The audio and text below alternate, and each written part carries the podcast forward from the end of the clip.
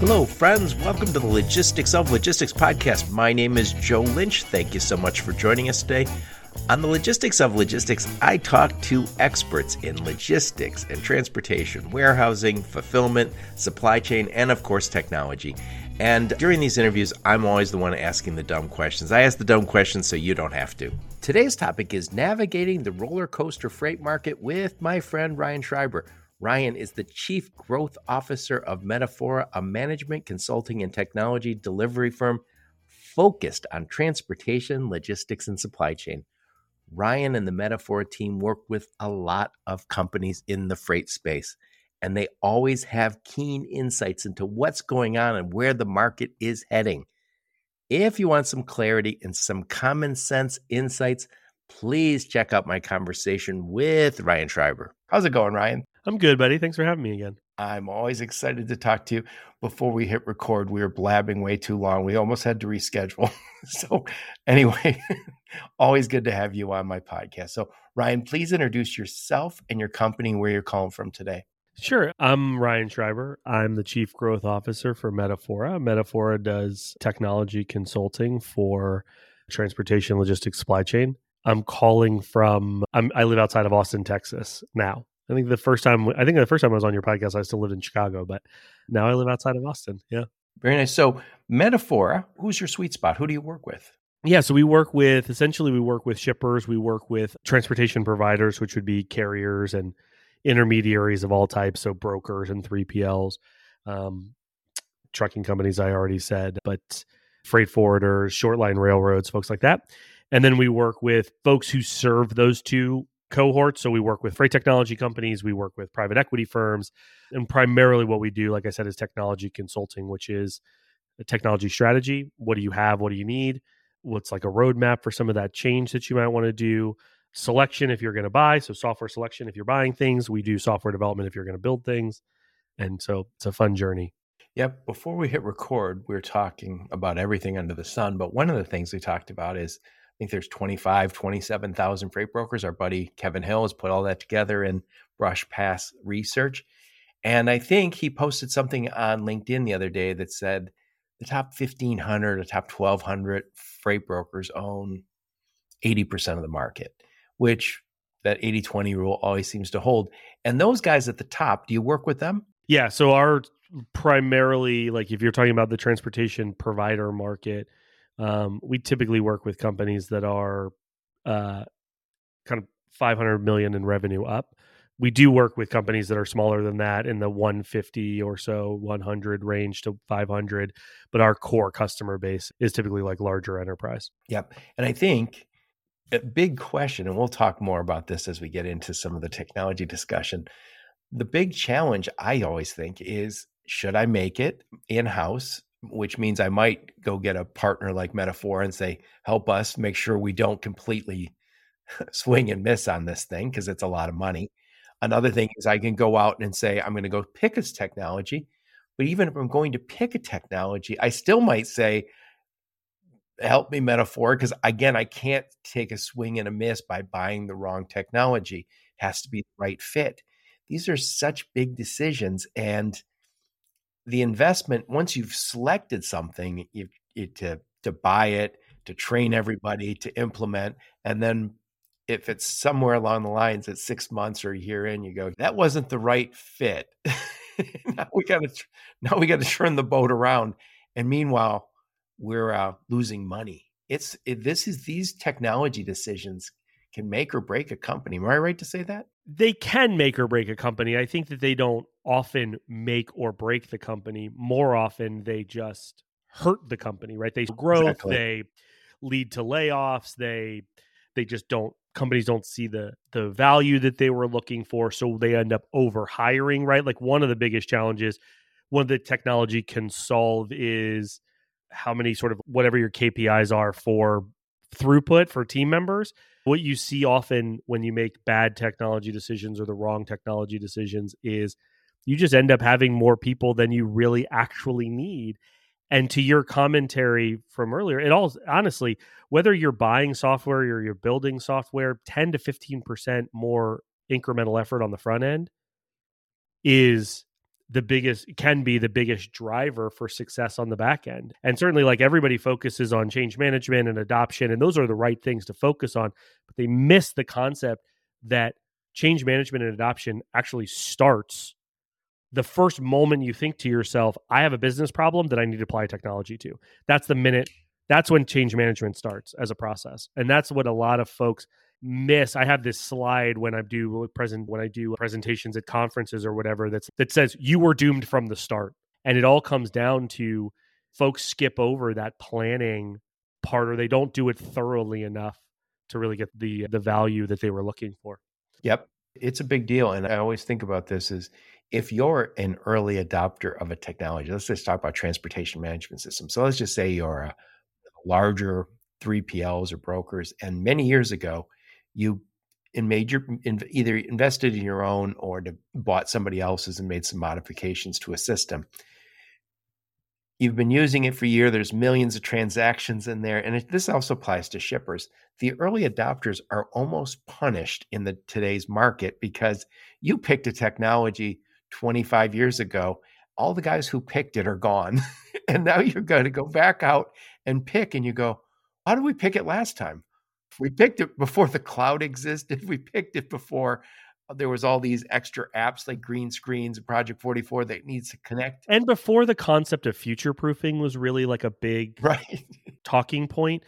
And I think that at some level, future-proofing is a bit of a fool's errand to your comment. Like no one twenty-five years ago would have necessarily said, we need to consider that eventually there's going to be cloud technology. There's a reason that disruptive technology is is special. But at the same time, it actually goes into the strategy of like switching costs when you make a decision can be incredibly high.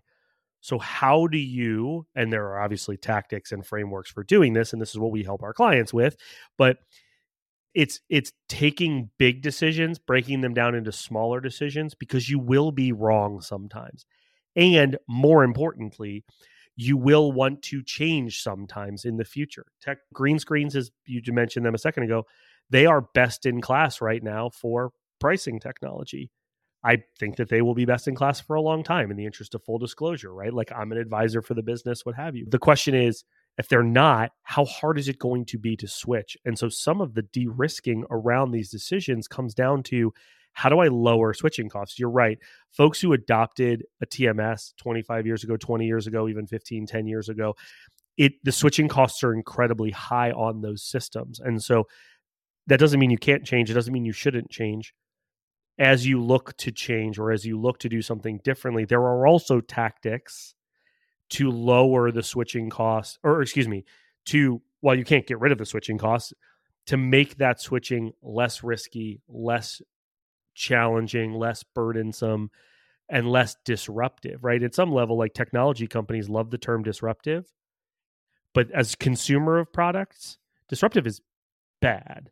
Right? If my, it's, I live in Texas right now. We got this freeze coming through. So that'll date this podcast a little bit.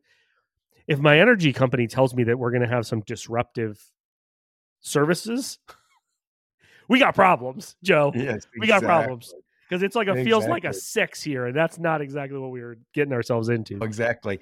And by the way, we'll come back to changeover and switching costs. And it occurred to me when you were talking about this is I've, you were one of the early people to come on my podcast, and I and I, I sometimes forget what we talked about on the phone versus what we talked on the podcast. But you were one not so long ago; it doesn't feel like too long ago.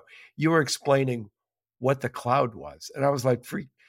There was a whole bunch of stuff that was said for a while when somebody's, "Oh, our A P I does that." And you're like, "Okay, I have no idea what that." And then people explained it, and you're like, "Okay." So it felt like for a while people just talked about the cloud and A P Is, and I was like, all right, whatever.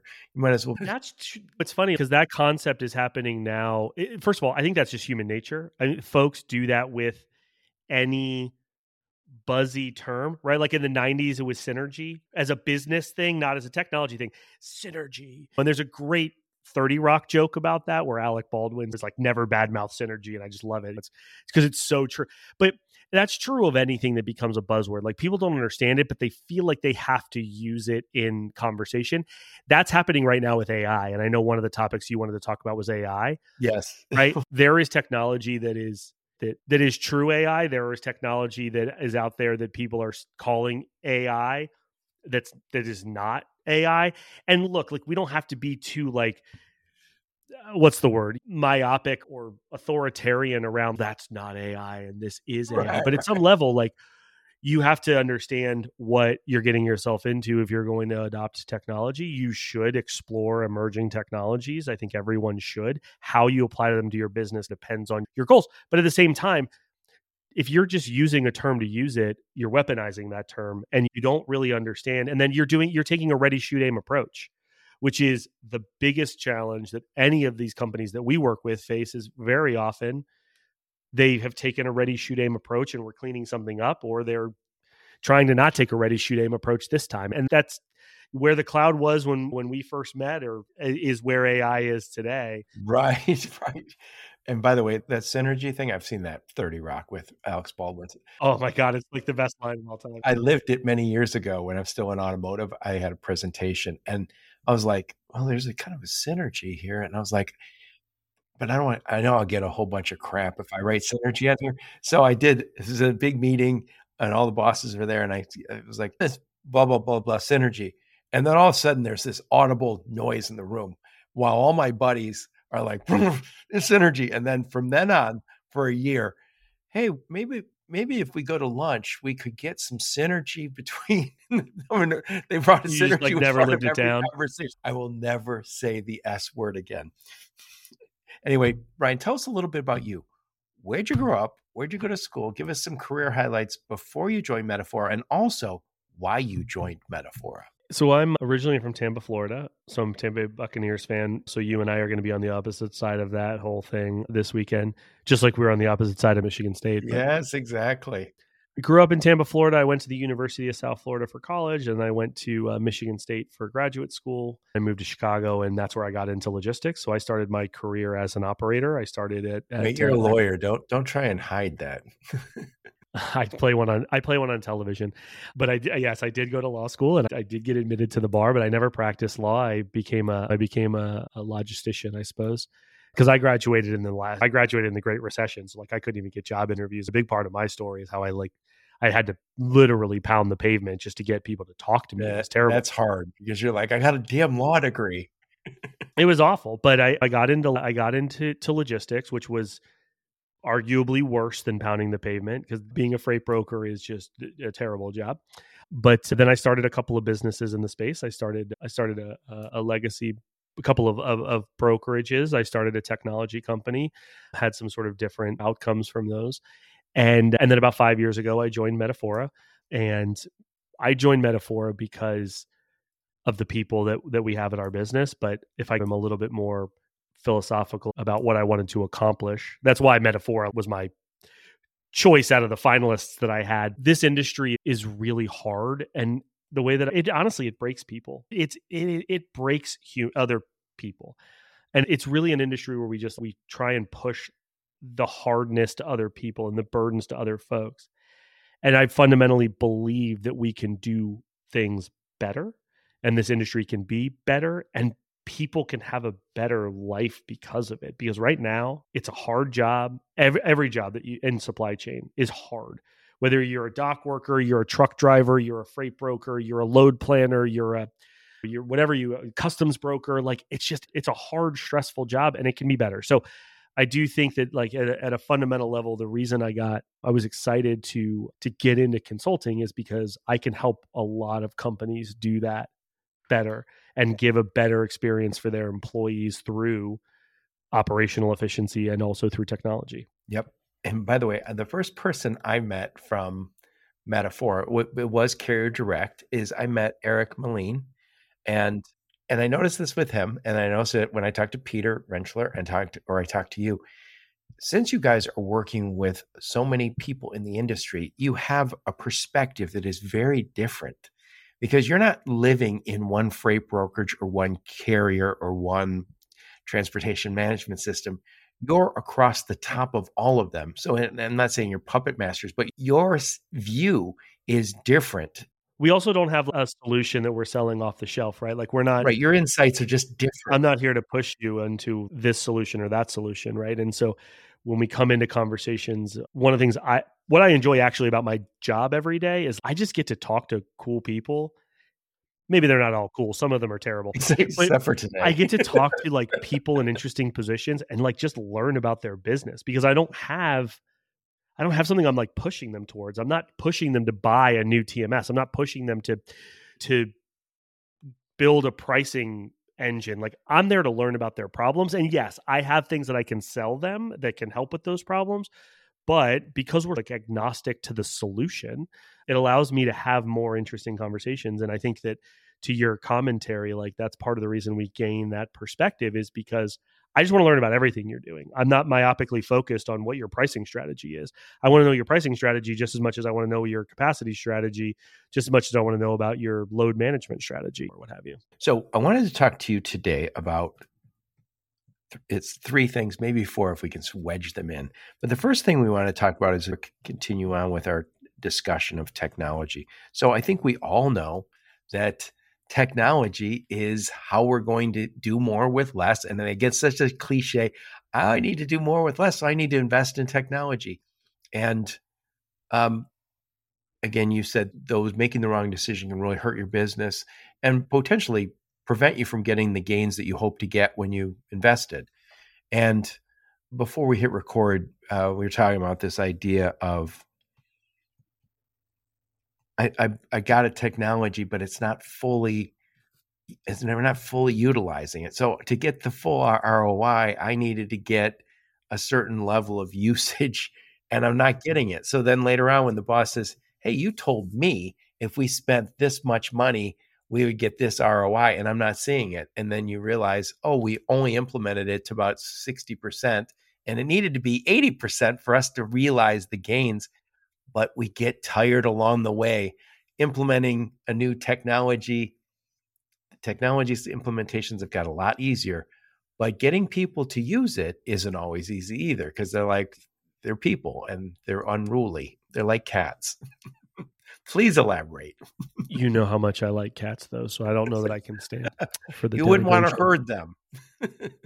I, ha- I actually have to do that. It doesn't matter. Listen, so Joe, I think there's really two things in what you're talking about. Number one is the concept of why is why are people not fully seeing through implementation, and the other is is like what are some of the failed assumptions that that went into why you made a decision, right? And so some on one hand, you have the challenge that um, folks are particularly reactive, right? Typically, the challenges that we're seeing with technology a lot of times is that folks wait until they until the market can tell them that they can do X, Y, and Z. And I'm not here to say that there aren't economic realities of the business, but often companies are chasing. They're just always chasing the next thing. And so they wait and wait, and then it's a hurry up situation. And so from a timing perspective, one of the things you're describing is like that, that folks, the reason folks get burnt out on, on an implementation or what have you is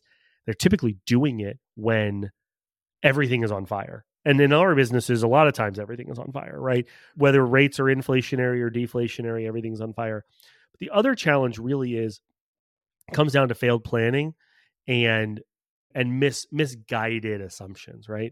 So for starters, a lot of times we see folks when they're building like a, a business case, right? Which is what you're describing in terms of getting R O I. They're assuming like a perfect world, right? They're like, they're assuming that people aren't people and that they're going to act rationally, that they're going to do things the way that you expect them, or that you're going to have to be, you're going to be in a situation where everyone is going to be so excited about this new piece of software because it just makes sense or because they should be, even if they genuinely should be, right? Even if it's something that's going to make them more money or make their jobs easier, you assume that, and you assume they're going to see it the same way you see it and going to do it right away. And so you build these models off of some of these assumptions that are just wrong because people are people and they don't act rationally, they act emotionally. And you have to consider that as a part of your planning process. But again, in terms of like I intimated, I excuse me, I alluded to this earlier where a lot of times it's the ten to fifteen percent additional incremental effort before you even start a selection process, right? Because we're always chasing. There's always the concept of, I need to get this thing. I need to get a choice. I need to select it now. I need to get it implemented because I have people that want to use it or need to use it.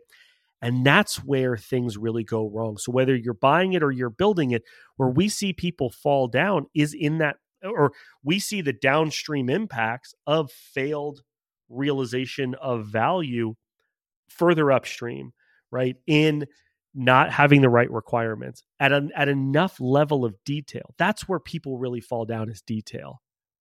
And whether that's business strategy or technology strategy, it's not having enough detail. So for instance, from a bit, I'll use a business strategy example, Joe. Let's say we talk to business. What does every business want? They want to grow. I, we want to grow. Okay. Okay, great. That's your business strategy over the next three to five years is grow.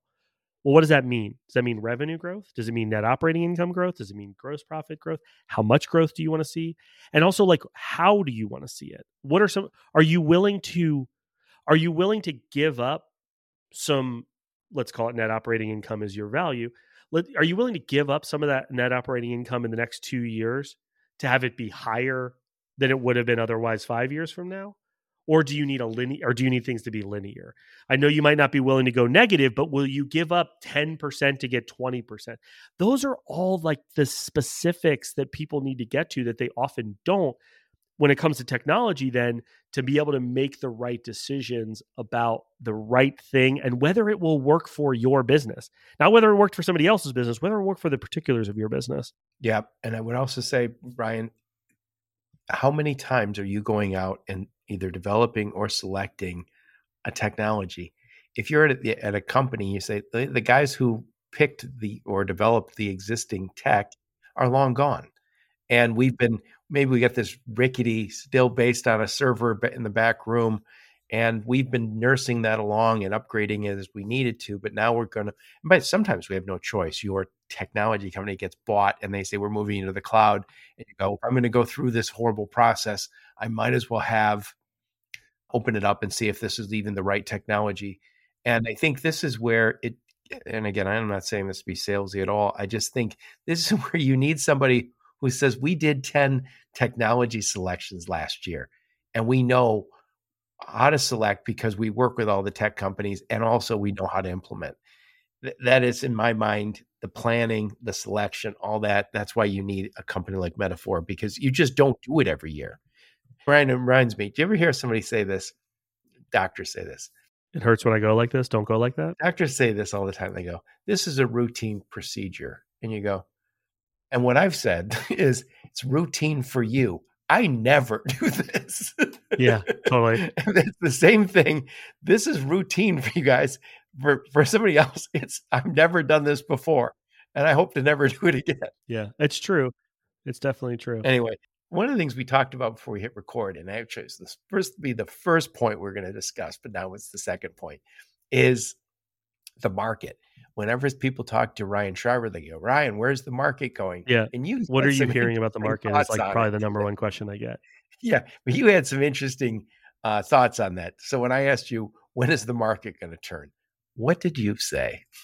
So I was talking about this a minute ago when I said we always are chasing, right? Is this, in this business, we're always chasing.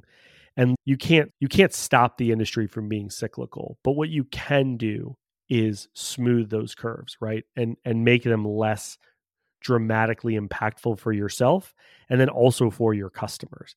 And and there is certainly, you have to break that, you have to break that cycle. And I think that the interesting thing about like human nature is the folk, in my experience, folks are always, there's this interesting duality that they, number one, think that the current market is going to persist forever. Right.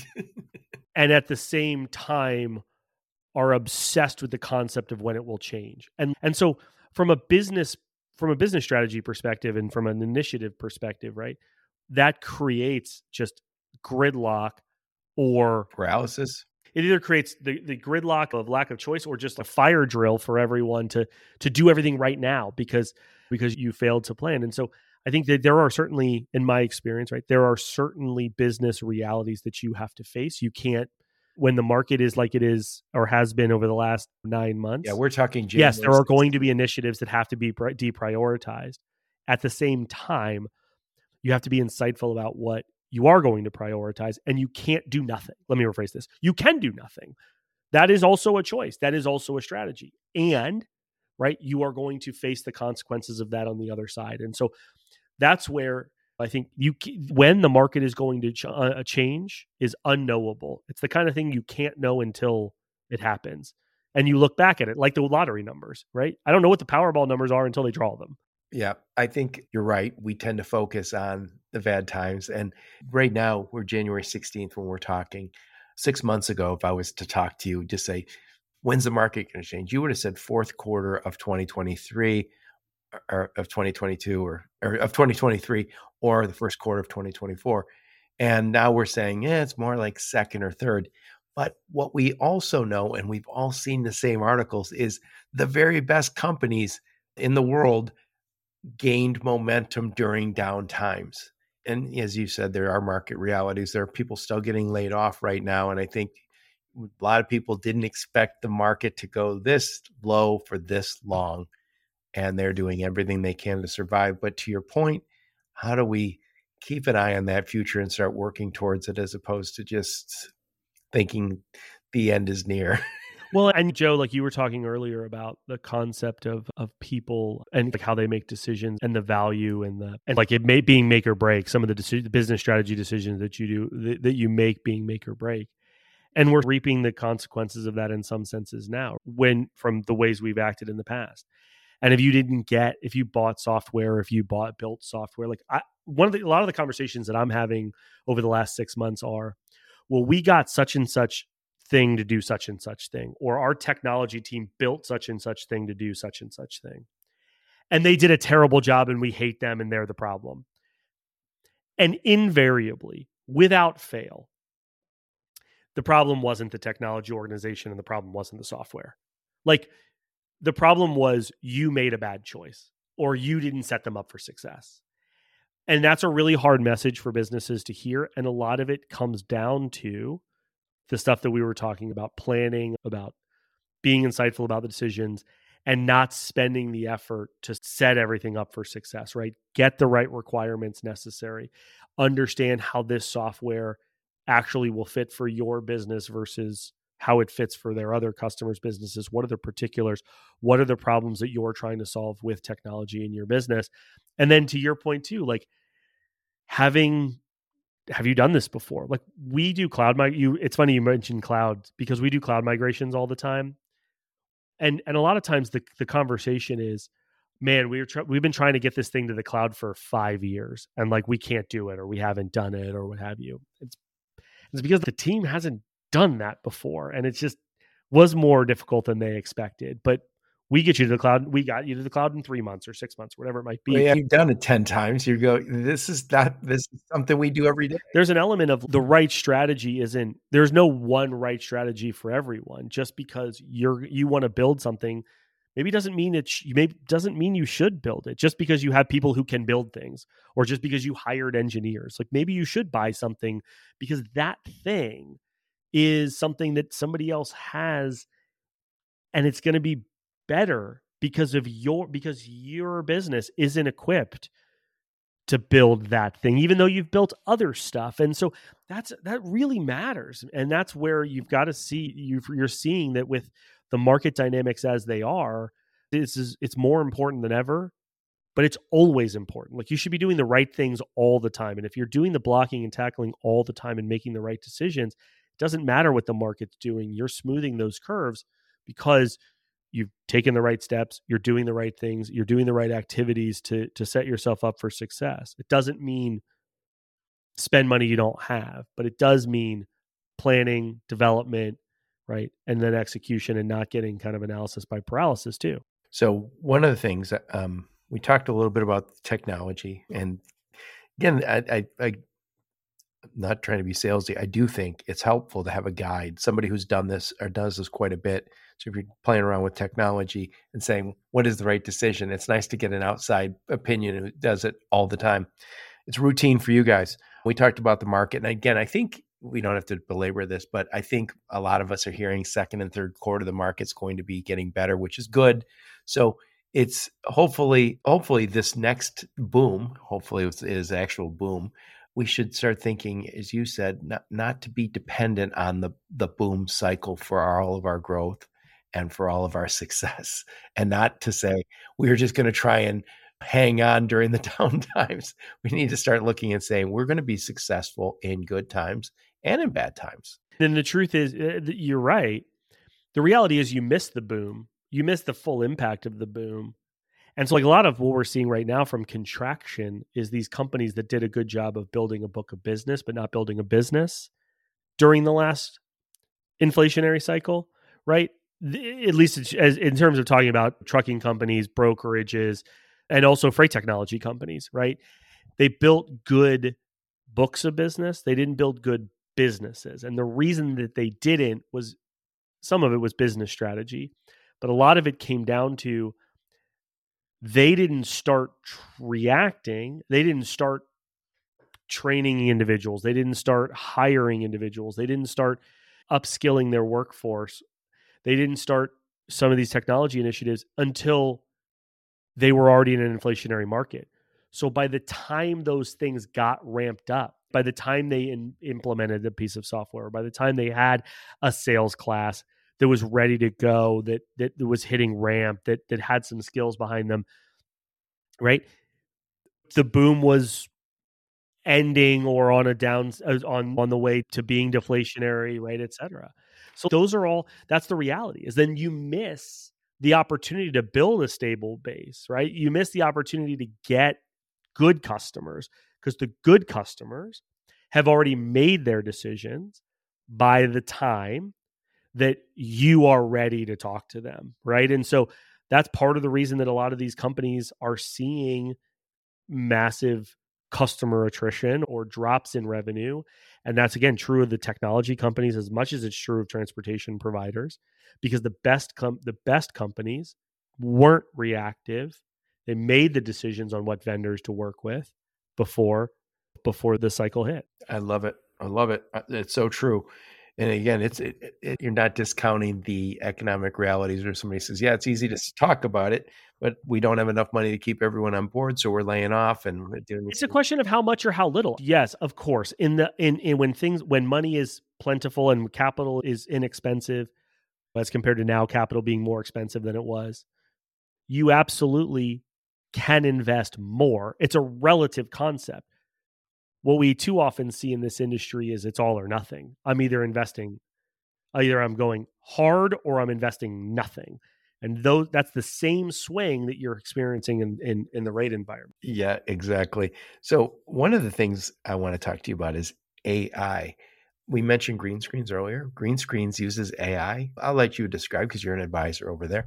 But by the way, before I forget, I'm going to put a link to Green Screens' white paper where they dis- they describe how A I works. I actually posted in the Logistics of Logistics group on LinkedIn, and it's a nice primer. So please explain first off what Green Screens does and how they're using A I, and then talk about the next step with A I, because we all see it coming, and we're not sure how it's going to impact yeah. us. Green Screens does pricing for brokerages, uh, spot pricing primarily, leveraging artificial intelligence and really machine learning. And what they do is they help you determine your liquidity, like, sorry, excuse me, your pricing. So how your pricing is discrete from someone else's pricing on any given sort of freight opportunity, because intermediaries have sort of their own market. There's this concept of what's the market rate? The market rate only matters from a strategy perspective, but from a transacting perspective, whether you're taking a load from a customer, whether you're trying to sell a load, uh, excuse me, buy a truck from a carrier, like you, your market is what matters. And you spend a lot of time, energy, and money chasing this concept of a broader sort of market rate. And whether that's purely on the gross pro- revenue amount of cost of goods sold or overhead, having too much cost of cost to serve, cost to operate tied up into it, trying to chase that. Those are very real things. So Green Screens uses machine learning to help predict in the context of how capacity is tightening or loosening, et cetera, lead time, some of those other factors that go into it, what you're likely to pay a truck to buy their capacity on a given lane. Now, like the concept, like there are certainly areas where uh, artificial intelligence and machine learning is can make an impact on your business today. And I actually wrote an article for the T I A. They asked me to write for the three P L Perspectives magazine a couple months ago about the concept of of artificial intelligence and how it can be impactful for the business today. So there's an article out there where I talk about how what natural language processing is and how that might be impactful for your business today. But in general, what I would like everyone to take away from this concept is that what we need to focus on right now, most businesses are not ready for many of the really transformative ways in which A I can help your business. A I is not stealing jobs. Dawn from Green Screens has a great line about how A I isn't going to replace your job. A human using A I is going to replace your job. That's what's going to win. People and the machine are going to win. And so the concept is what, what, what people should focus on in twenty twenty-four specifically is A I readiness. And what does A I readiness mean? A I readiness means getting access to all of the data that you need. So interconnected systems, multiple systems. One of the things that really drives A I is the volume of data and the different types of data, because we don't always know what is going to be indicative of an outcome until we until we write algorithms that that can predict things. And you need access to a lot of data, and you need a lot access to a lot of different types of data. And one of the challenges people have today in terms of being A I ready is their systems just aren't connected. And when I walk into a lot of these businesses, the thing that I look see is just data laying all over the floor, metaphorically speaking, obviously, but from systems that aren't connected. And that can be not properly in, in, uh, implemented. It can be not properly integrated. And it can also just be... Yeah. Aaron, um, I think about this all the time, Ryan, is that we need three things to get use A I. We need lots of data. And to your point of diversity of, of data, right? We need computing power. We have that. That's cloud brings us that. And we generate algorithms. We know how to do that. But we've always had lots of information. It was literally in file cabinets in our office, right? So we didn't have, the algorithm didn't have access to all of this information. Now we're starting to have data, but there's a lot of data that's out there that's not connected. And by the way, this is, I'm glad we're talking about data for a minute. All of us who are in transportation logistics, we like scorecards. How much of the information on your scorecard or in your system is subjective? And what I mean by subjective is Ryan was supposed to deliver that for me by twelve noon on Wednesday the first. And I, I don't have a P O D. I don't have a proof of delivery. And Ryan wrote in that it got there at eleven fifty-nine on the first. And what we would What we would all rather have is, hey, we have information from the Internet of Things, or as I like to call it, the Internet of Trucking, I O T. And I would love it if I could say it crossed onto our property at eleven fifty. And that's objective. And no one's going to say, Ryan, you fudged that because you didn't have a real number. And I think as soon as we start pulling all that data in and we say we have objective data right now, and I've said, we talked about this before we hit record, if I had a thousand lanes, thousand transactions, and I said, Ryan, here's your information, go do something with it. You go, Joe, I bet only about ninety-seven percent of this, ninety-eight percent of this is complete. There's going to be a whole bunch of things. You go, why don't we have, why don't we have the proof of delivery? Why is this missing? Why is that missing? And we can't do anything with that data. Yeah, that's a short, that's a problem with our current system. When somebody says, I'll run a report out of my T M S, and you're like, yeah, but it's it's it's lacking, not because the T M S isn't great. It's lacking because us humans were supposed to put all the information and we didn't. Although the T M S is also probably not great. But you're, one of the things you're highlighting is, as I was talking about earlier, what you need is a lot of different types of data to know what's going on. Because I, I understand your concept of objective versus subjective data. At the same time, if I see that a driver crosses a geofence that says that the driver entered through the gate, that doesn't actually give me the information I'm looking for. Like, just because the driver entered the geofence, the driver could have entered the geofence, immediately gotten out of his truck, and ran down the street screaming naked, never to return, having never checked in to get unloaded, et cetera, and so forth. There's so I need to know what happened next. I need to know, when did the driver go from on-duty driving to on-duty not driving? When did the driver... There there are a lot of... The, and, and that all that information exists, but it's not connected in a way that can drive automation. Right. It's still in the old file cabinet.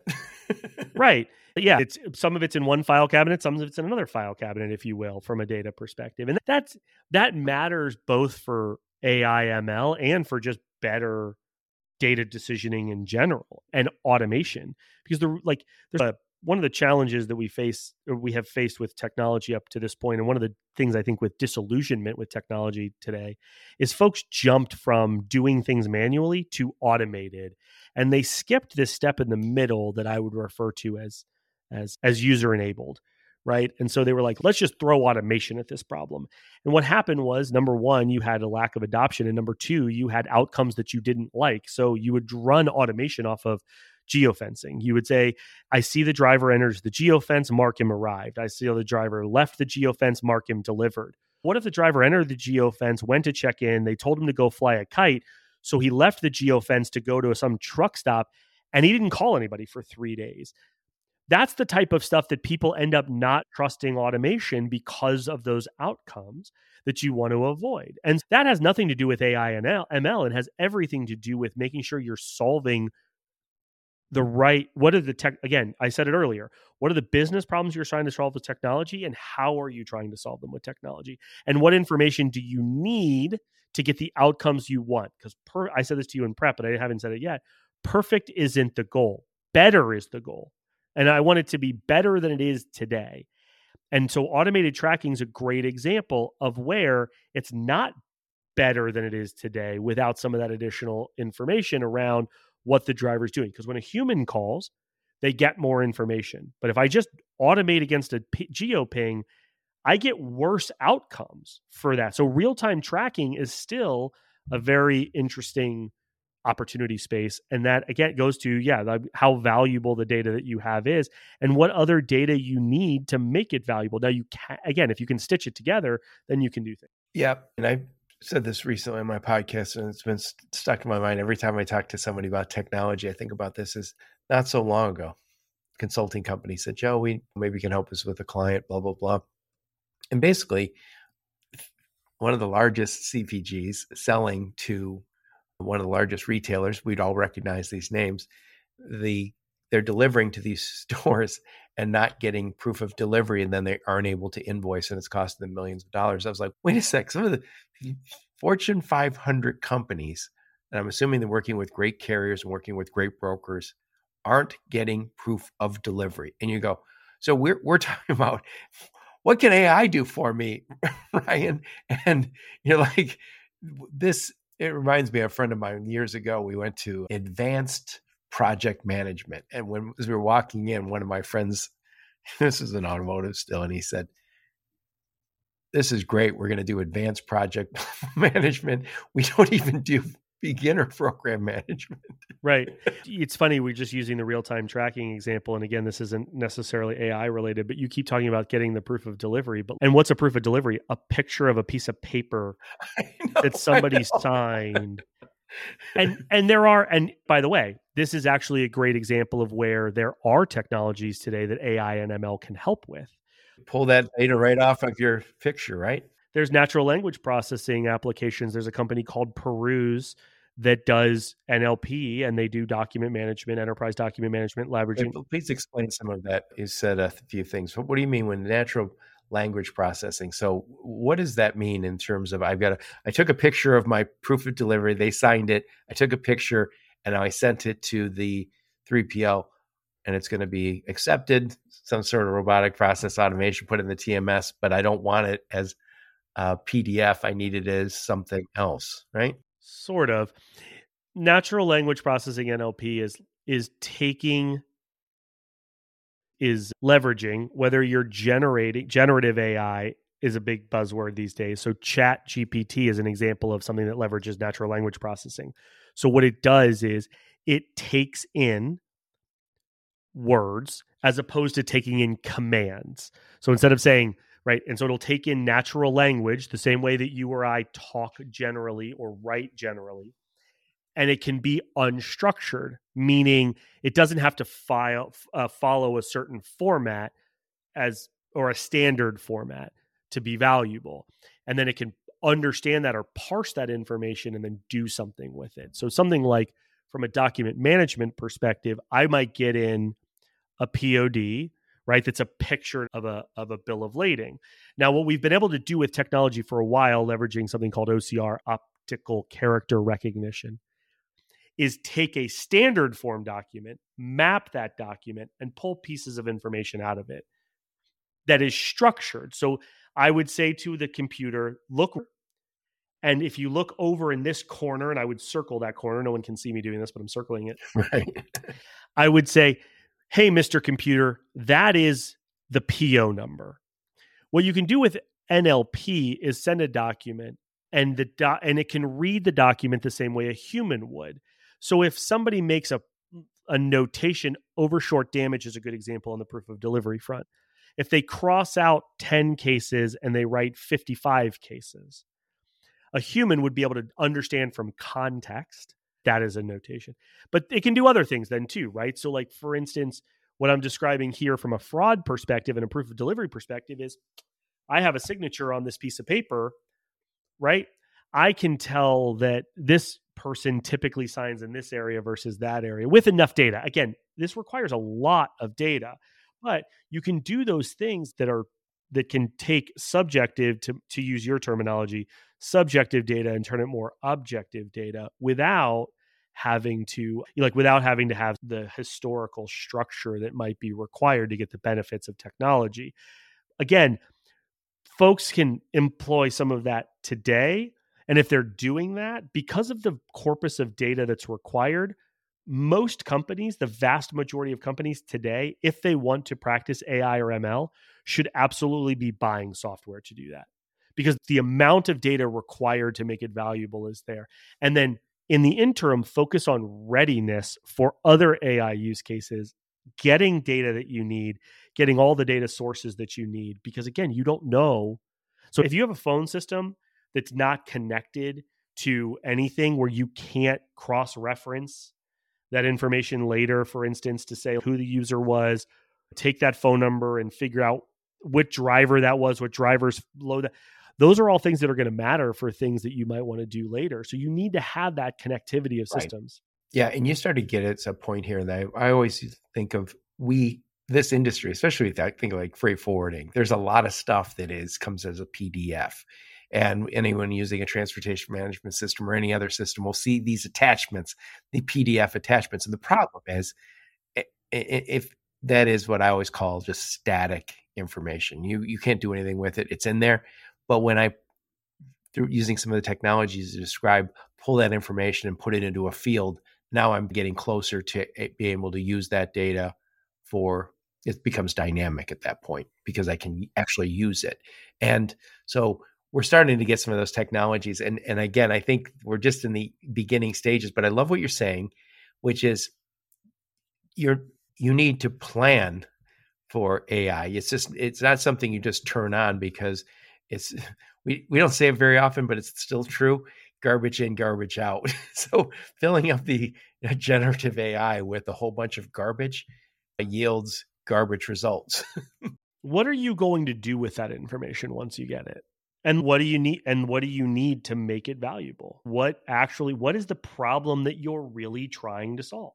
So to your point about it being static, you don't, today, like real-time visibility, we don't actually have, re, we don't have, like people say they want real-time tracking. What they have is on-demand tracking, meaning I want to be able to go look at a tracking update. Real-time visibility is, I know where things are and I know what is happening. That is the gap that we're trying to bridge, because you can automate off of the second thing, right? You can't automate off of the first thing as much or as well without material trade-offs. Again, that concept of the driver leaves the geofence, but I don't know what happened. Did he leave the geofence because he's going to get gas or going to get something to eat because he got turned away or what have you? That's fundamentally different than, no, I'm good, I'm loaded, I'm rolling to delivery, or whatever it yes. might be.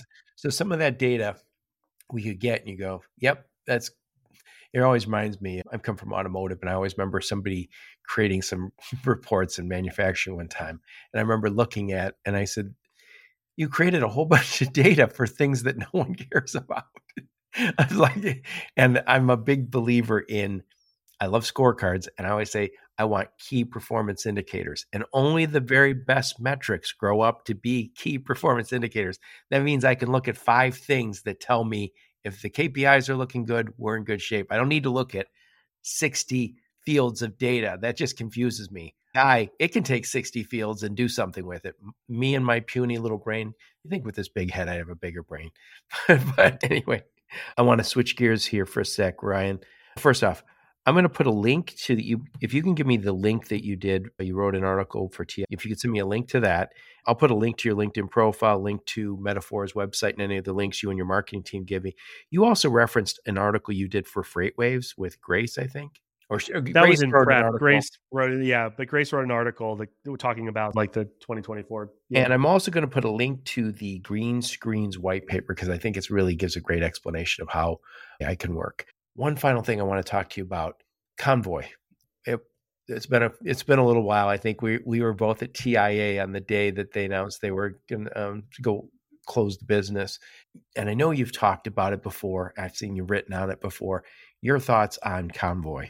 So, I think that the I think the important thing about the narrative around Convoy is, while it certainly didn't end in the way that anyone wanted, to suggest that Convoy wasn't a success is missing the point. Convoy was an incredibly successful story. They definitely made some missteps. They definitely could have built a better, more sustainable business in some senses. They got really unlucky in terms of the freight market changing and the cost of capital market, the capital markets changing, yeah, et cetera. It's kind of a perfect storm for some businesses like that. Yeah, absolutely. Convoy, Uber Freight, LoadSmart to some extent, like some of these folks, they put a lot of pressure on the industry, and they also shined a light on the industry that is pressured up, pressured up their game tech-wise, right? Yeah, exactly. And they shined a light on the industry that helped us bring... you know, that helped us bring incredible talent into the space that otherwise might not have considered supply chain and logistics as a value driver. And they really upped the the expectations of the shipping community about what technology can be valuable. Now, not everybody, not every broker feels like they need to be better with technology. Not every talented person in technology is interested in supply chain logistics. Not every shipper expects a digital experience or w- even wants a digital experience. But the truth is, like, we are further along because of some of the work that the folks at Convoy did. And so I think that's also goes back to, what are the business goals? Like, you only, you don't have to swing for the fences like Convoy did, and nor should you. Like, if that's not what, you, if you don't want the outcomes that Convoy wanted, if you're not willing to do the work that Convoy um, did in some senses, if you're not willing to take the risks that Convoy took, you're not, that's the wrong business. That's the wrong strategy for you. And every strategy has risk, and Convoy certainly got on the wrong end of some of that, that risk. One of our customers is a large trucking company, three P L, et cetera. And a couple of years ago, they spent a lot of money famously building a bunch of software. And we were talking to somebody who worked there recently in the fin- one of their like head senior finance people. I was talking to him, and this person said to me, we accurately estimated how much it would cost us to build all the things we wanted to build. We underestimated how much it would cost us to maintain the things that we wanted to build. And I think that's a lot of times where companies go astray with their strategy, is like, what's the sustainable business case for all of this? And as much as we we build software for people, I want people to build software and I want them to hire me to do it.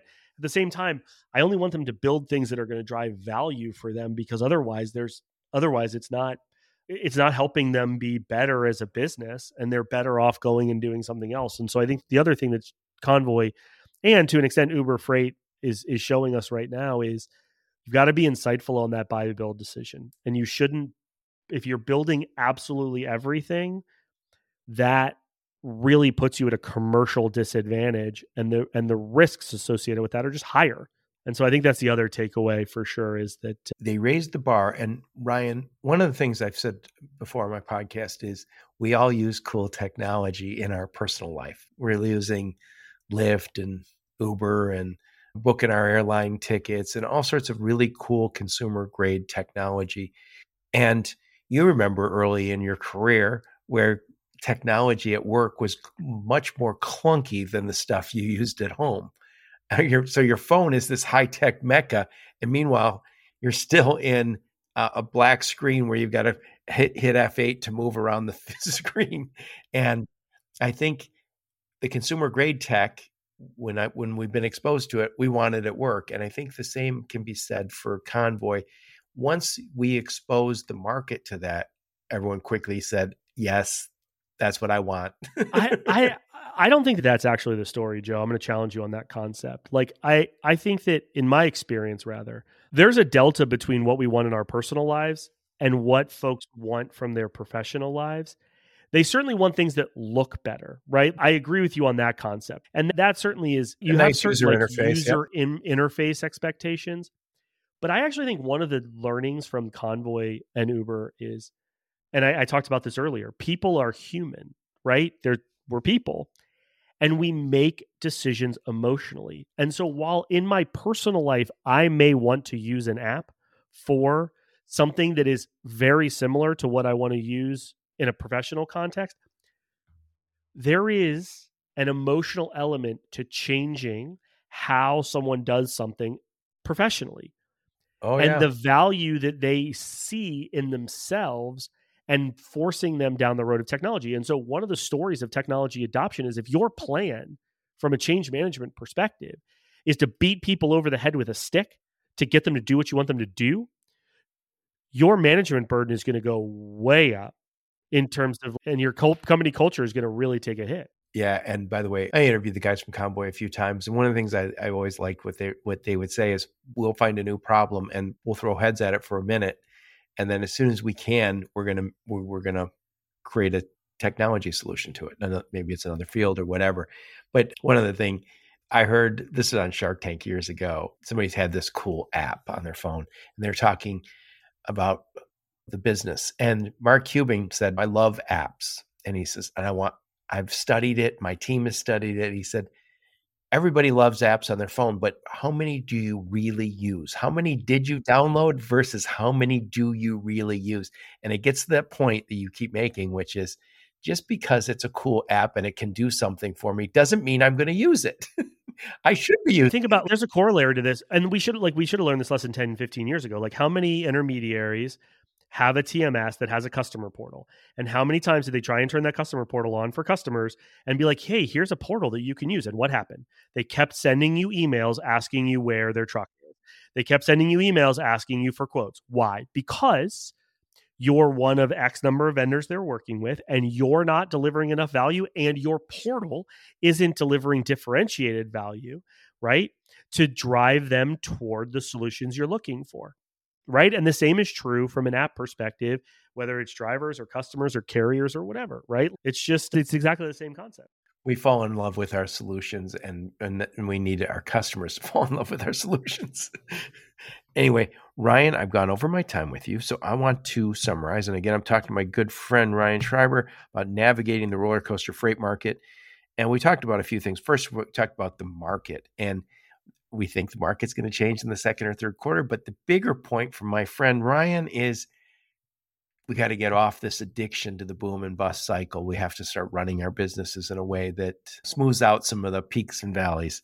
Next, we talked about technology and the R O I and the changeover and all the other things. We talked about A I readiness. And again, everybody wants to use A I, but your point is, slow down, everybody. We're going to get to A I, but first, make sure you're ready for it.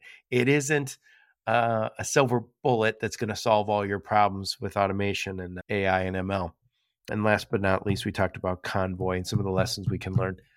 Final thoughts on the topic, Ryan Schreiber? I think I've said a lot. My my final talk, thoughts on the topic is just, I always appreciate talking to you, my man. We always and we always go over. We were supposed to be done forty-seven. I had a meeting that I had to reschedule because I knew we were going over forty-seven minutes of our time. I can't help myself. I'm a blabber. Because the first thing we had to do was solve all the world's problems before we even started recording. We did that. We did that. We'll, I'll send that email out. Just let the U N know that we've got it all figured out. Anyway, what I'll do is I'll put all those links. And again, if you could please send me a link to the article you wrote for T I A, the article that Grace wrote that referenced what you do. And I'm going to put a link to the Green Screens white paper that I think is very useful and I'll put a link to your LinkedIn profile, link to your website, and the links you and your team give me. Ryan Schreiber, what conferences will we see you and the fine folks from Metafora at? We'll be at the, next week I'll be at the B G S A, Ben Gordon Strategic Advisors uh, Very Conference. Nice. Yeah, it's a great Florida. one. Yeah, it's incredible. I'll be at the Stiefel Investment Conference. I'll be at, I'll be at the T I A conference in April, which by the way, just it's over my fortieth birthday. So I'm expecting you to be there and party with me. Yeah, I, Ones that I know that I'm gonna, that's, that's what comes to mind over the next couple of months. But uh, you can always find me on LinkedIn. You can find me on, uh, I'd say you can find me on Twitter, but I don't, or X, but I don't really, I'm not really that active. I'll put a link so they can reach out and talk to you. Everyone already knows you anyway, Ryan. Thank you so much for coming on the podcast. It's always a pleasure to talk to you. I always love, I love our conversations before and after we hit record button. Same, buddy. And I'll see you at some of these conferences. Yeah, see you there. And thank all of you for listening to my podcast. Your support's very much appreciated. Until next time, onward and upward. You have been listening to the Logistics of Logistics podcast, where we engage with leaders in the logistics and supply chain community. If you like what you hear, please subscribe, hit the like button, and leave us a nice review on Apple or Spotify or wherever else you listen. Also, please check out our videos on YouTube and connect with us on LinkedIn. We're very big on LinkedIn. And you can also reach us on the logistics of logistics dot com, our website.